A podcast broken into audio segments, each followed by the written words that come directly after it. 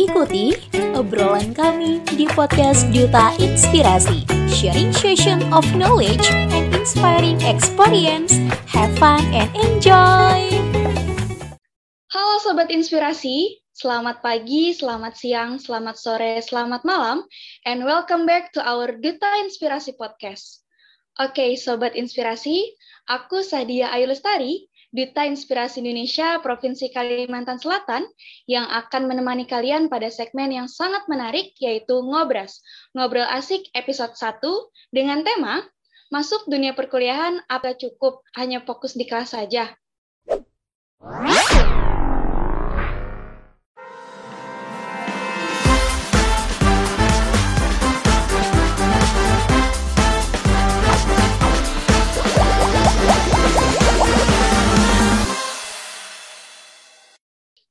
Oke Sobat Inspirasi, tanpa berlama-lama lagi, karena aku sudah kedatangan narasumber yang luar biasa pada hari ini, beliau adalah Kak La Ode Muhammad Sakaum Muhajir.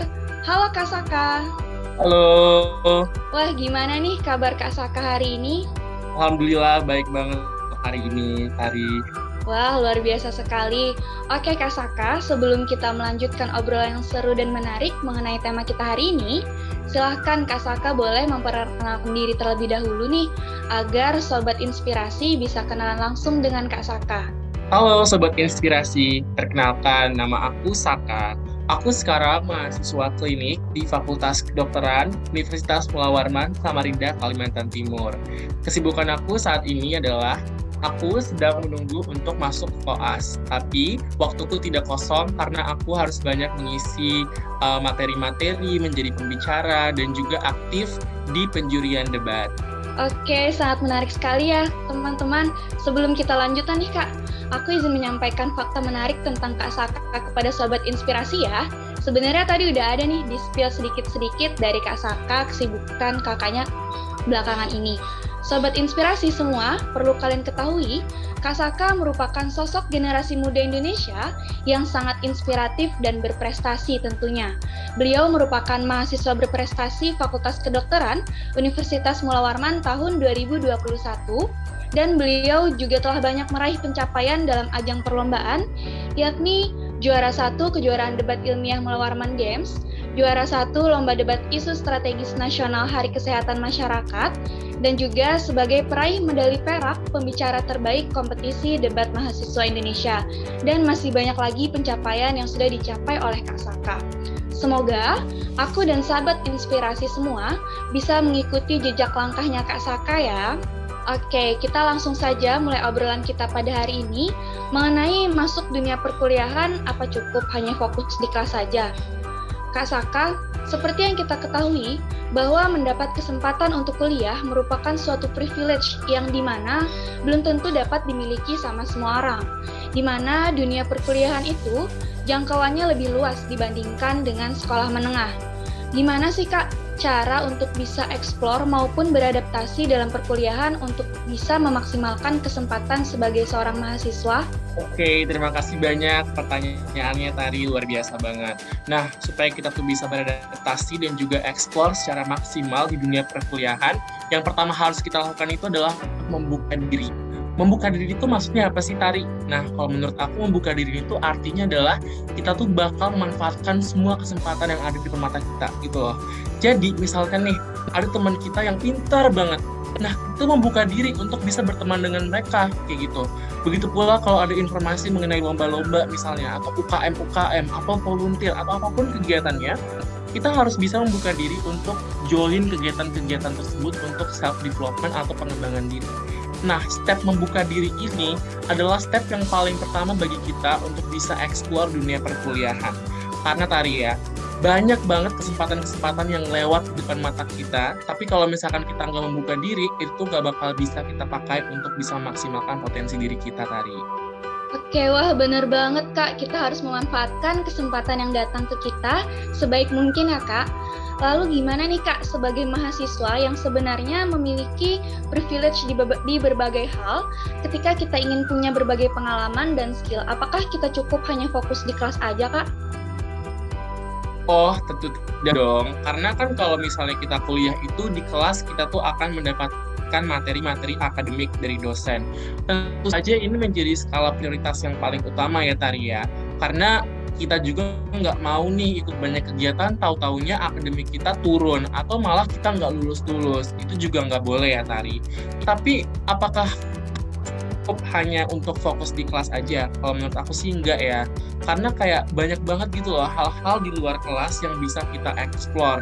Mulai dari sesuatu yang sesuai dengan minat dan bakat kita, kayak misalnya seni, olahraga, debat, dan lain-lain. Jadi kayak kalau misalnya kita hanya fokus ke dalam akademik aja, itu tuh bakal sayang banget. Karena banyak banget kesempatan-kesempatan di berbagai bidang yang bisa kita explore bersama-sama dengan teman-teman kita, teman-teman pergaulan kita yang semuanya sama-sama peduli sama self-development masing-masing misalnya.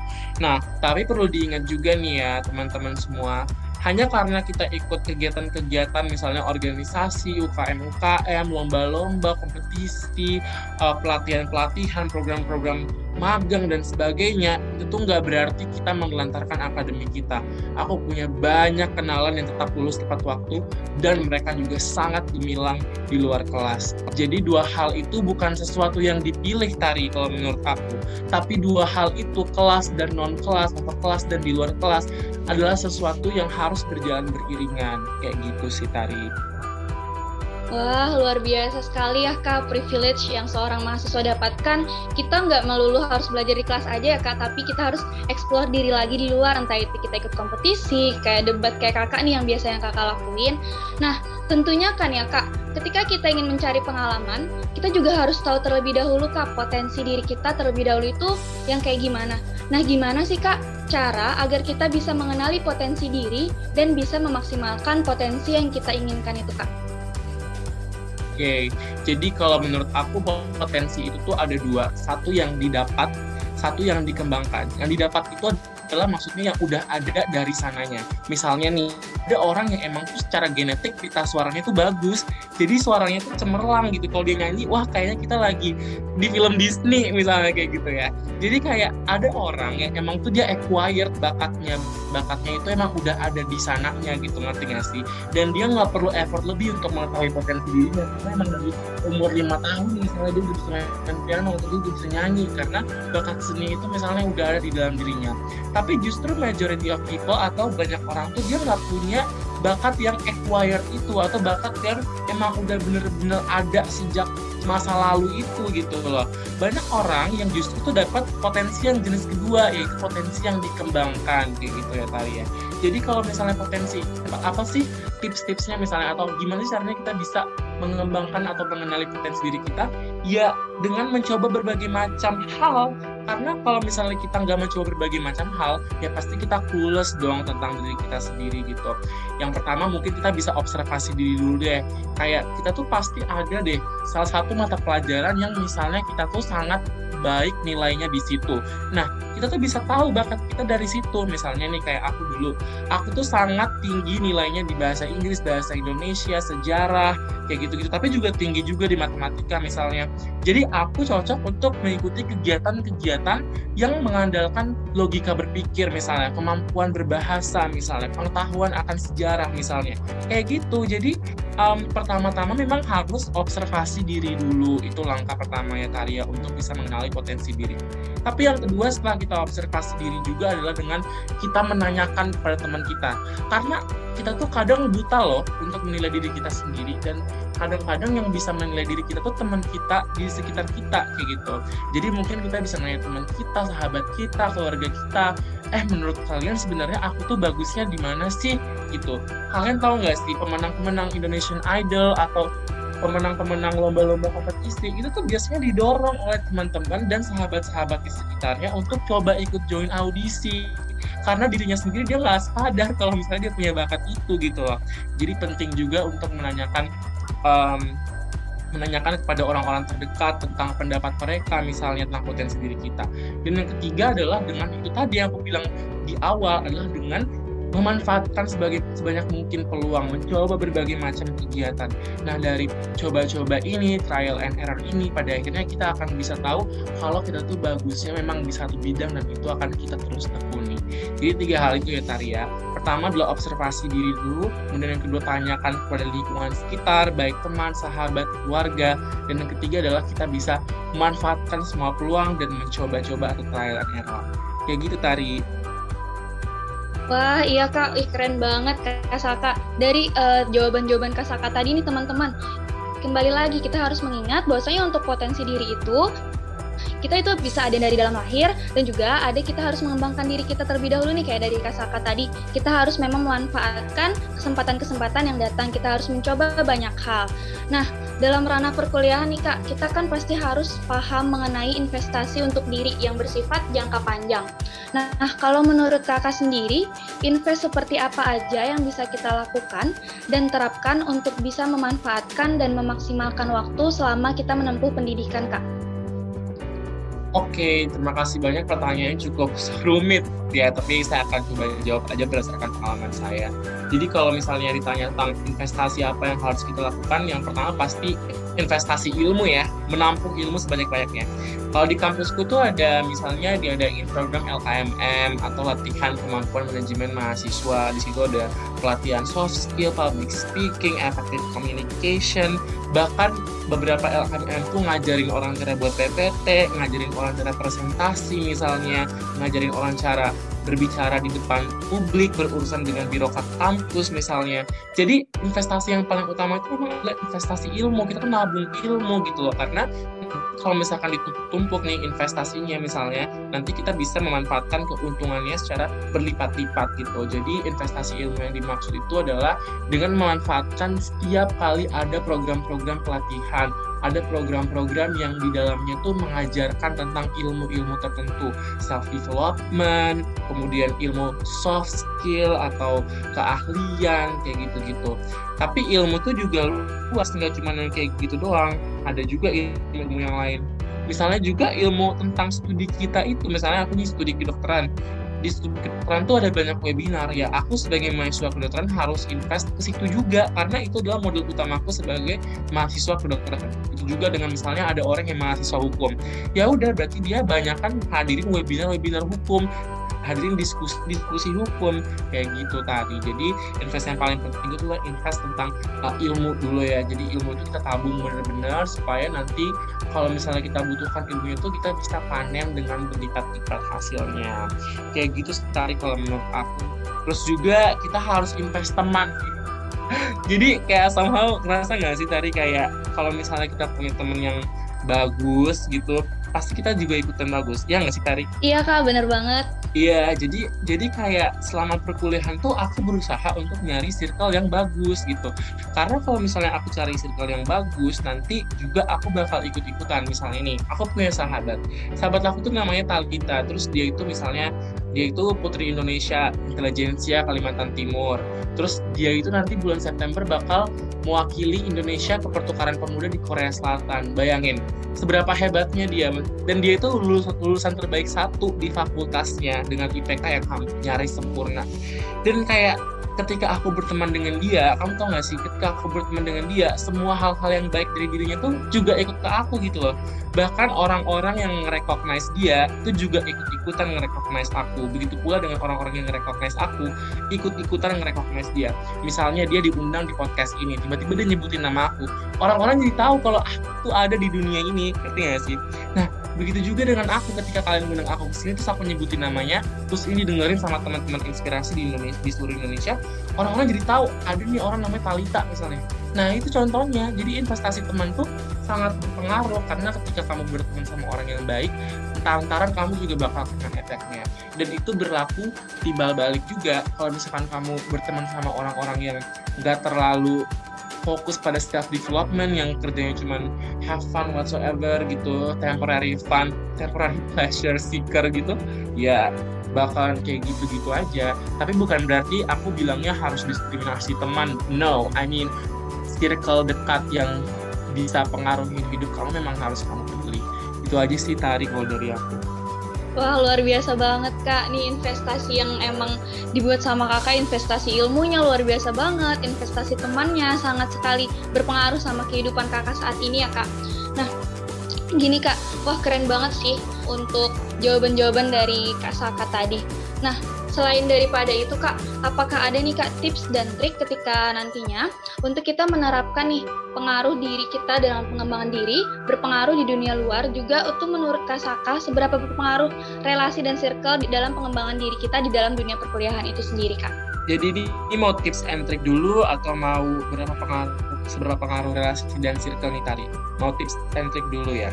Boleh tips and triknya dulu Kak. Oke, aku sih kayak tips and triknya kayaknya sama aja deh, kayak tadi ngulang-ngulang aja nih gue kayaknya. Nah, kalau misalkan kayak ya pasti dong, yang pertama adalah kamu join berbagai macam UKM di kampusmu misalnya yang sesuai dengan minatan bakatmu. Misalnya kamu senang debat, kamu join lah debating society. Kalau di kampus-kampus gede biasanya ada debating society nih, misalnya kalau di UGM tuh ada Kecamatan ada debating society, mungkin di UI juga ada, di kampus saya UNMUL juga ada Mulawarman debating society. Jadi biasanya ada perkumpulan-perkumpulan orang-orang yang emang tuh punya hobi atau punya kegiatan yang sama. Kalau kamu hobi olahraga juga kamu bisa ikut perkumpulan olahraga, hobi teater juga ada perkumpulan teater. Intinya kampus tuh sebagai apa ya, wadah pengetahuan, dia tuh memfasilitasi setiap pengetahuan gitu dan pendapat orang. Hanya kamu aja nih yang pinter-pinter cari-cari. Kalau di UNMUL juga tuh ada misalnya UKM jurnalisme gitu, untuk orang-orang yang pengen jadi jurnalis, pengen nulis berita. Pokoknya semuanya tuh ada, tau gak sih? Nah, kalau misalnya udah ada nih hal-hal yang kayak gitu yang memfasilitasi minat dan bakat kamu, ya pasti kamu harus join dong, karena kan kamu tujuannya pengen self-development nih. Jadi self-development tuh requires ilmu yang benar sama lingkungan yang benar. Nah, itu ya bisa didapatin dalam komunitas. Jadi pertama adalah tipsnya berkomunitaslah kamu ya, berkomunitaslah kamu, berkumpullah, berserikatlah dengan orang-orang yang punya passion yang sama terhadap sesuatu, punya hobi yang sama terhadap sesuatu, punya minat yang sama terhadap sesuatu gitu misalnya. Nah, terus yang kedua, selain kumpul, ber-UKM, berorganisasi gitu ya, kamu juga harus mampu untuk menjalin relasi dengan orang-orang yang luar biasa juga. Seperti yang aku bilang tadi nih, circle is very important because it determines the outcome of your progress gitu. Karena kan kamu nih hidup ini berprogres nih.